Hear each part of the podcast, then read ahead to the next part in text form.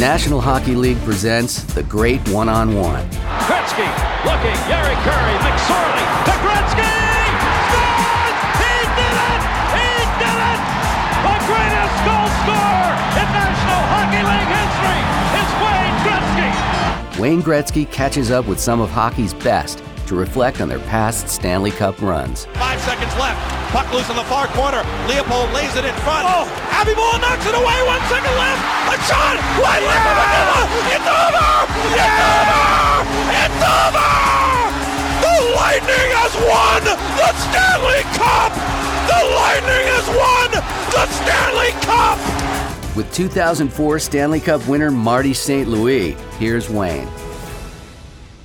Listen, Marty, thanks for being here and uh, uh, welcome to the show. And we're going to talk a little bit about the Stanley Cup and winning the Stanley Cup. Uh, so thanks for joining us. Thanks for having me. Let's talk about winning that first Stanley Cup. Uh, let's go back before that to the semifinals, the seven game series uh, that you had to overcome against the Flyers to get to the Stanley Cup finals. Uh, just walk us through that a little bit, to how physical and how hard that actual series was.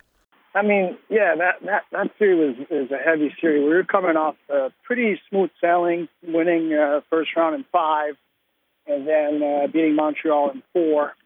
And we had a long layover in between, which is, I found it hard to to get it dialed back in. And uh, so we're playing Philly. It was a very heavy team, you know, the Keith Primeau and John LeClair. Um, you know, J- Jerry Roenick was there. I mean, Tony was very experienced. Uh, Mark Recchi, Tony Amonte. I mean, I can keep going, but uh, uh, it was an experienced team. They played heavy. They were well coached. Ken Hitchcock was coaching.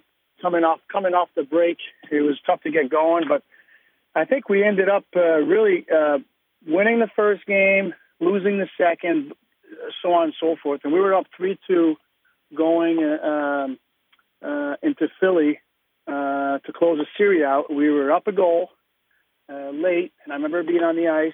Uh, they pulled their goalie, and they got a really, really good bounce. And Primeau tied it up, and I believe Gagne scored in overtime. Uh, and now we're, you know, going back home for Game Seven. But you know, and you you you look back on it, and you, I mean, I feel back then. I mean, home ice advantage was so big. I mean, it seems like now, like there's these teams are road warriors but uh, I don't know. I feel like back then it was huge, and uh, we ended up, uh, you know, winning Game Seven at home, and uh, really, uh, you know, carrying that into, you know, a Stanley Cup final against a Calgary team mm-hmm. who had been upsetting, uh, you know, number one seed, uh, divisional leaders all the way through. So, but I, I felt like for us coming up such an easy round, not an easy, but like fortunate to just get through that in four against Montreal, to now go to distance with Philly. I felt like we were we were ready for the grind of the final. So then, then you did get in the final, and uh, the first four games were evenly split, two games apiece. Um, and as you talked about uh, a little bit, uh, how how important home ice advantage uh, was back then, and you're, you're absolutely right. It was uh, to me, it was a, a, big difference in every series. But you lose uh, game five in in overtime, which is always a, a tough way to lose a game, losing at home, and then on top of that in overtime. Um, how was the mood amongst your team uh, over the next 48 hours before you had to go back to Calgary for Game Six? Yeah, I mean, you know, when you lose that that overtime game, it you know it could have gone either way. You end up on the wrong side of it, and you know, I think at first, you know, the first five ten minutes in that dressing room, it's like everybody's trying to come up for air, and then you know, 20, 30 minutes later, you're kind of like really like all right, you know, we just got to win one game and bring it back. You know, for us, that that that was our goal. The good thing I feel about our team that year is I felt like you know we had some great leadership and Dave Andreychuk, Tim Taylor, Freddie Modin, who really kept us even keel. Obviously, you're down three two in the series, like you got to go on the road, but we just we just got to win one game. You know, right. so we you can't even you can't even worry about winning two. We got to win one game, and we went into the pressure's on them to close it out at home. The cup is there. I mean, I don't remember the Red Mile like in Calgary was was packed. They were yeah. ready to celebrate, and uh, and you know we we go to two overtime, close game. It was tight. Could have gone either way again, uh, but again we won that. Uh, we won that game and brought it back home. And going back to having that home ice advantage was huge. Uh, and for us, you know, it's all about momentum shift. Obviously, they they had the momentum after winning Game Five coming home, but for us, we just felt we just got to steal that momentum back, and we just carried that into Game Seven. In your career, you had a lot of great highlights and a lot of great moments, winning the MVP and the Lester B. Pearson, the Art Ross. Scored a lot of great goals, a lot of big goals. Uh, to that point in time, was that your uh, proudest moment in scoring a goal in double overtime in Game Six? No, no doubt. There will never be a you know a bigger goal. I mean, for me, I guess I would have to score a, a game seven overtime winner. So for me, it was it wasn't the nicest goal I've scored. I've scored some way nicer goals. But that was the most important goal. That was the most important goal I've ever scored. Right. And uh, you know, it's definitely the one that I'm, I'm probably, you know, uh, the most proud about because you get you give your team a chance to stay alive, come back home, and hopefully do this in front of our fans. And to be honest, Wayne, it, it was, I mean, the game was so tight back then. So I, this was my fifth period. It was my first shot on net. well, you made it a good one. yeah, no. my first shot on net in that game. There wasn't much space. Yeah, and and uh, you know, as you talked about the experienced players you had, like yourself and Andreychuk and Taylor, the the the fear is sometimes to get too low after a bad loss, but there's also just a bigger fear of not to get too excited about a big win. Uh, was the coaching staff probably uh, very important in the older players of keeping an even keel, heading and getting ready for Game Seven? Yeah, uh, you know, John Tortorella was really good like that, and Craig Ramsay was as even keel as I've ever seen uh, uh, a coach. And and for me, I needed that personally.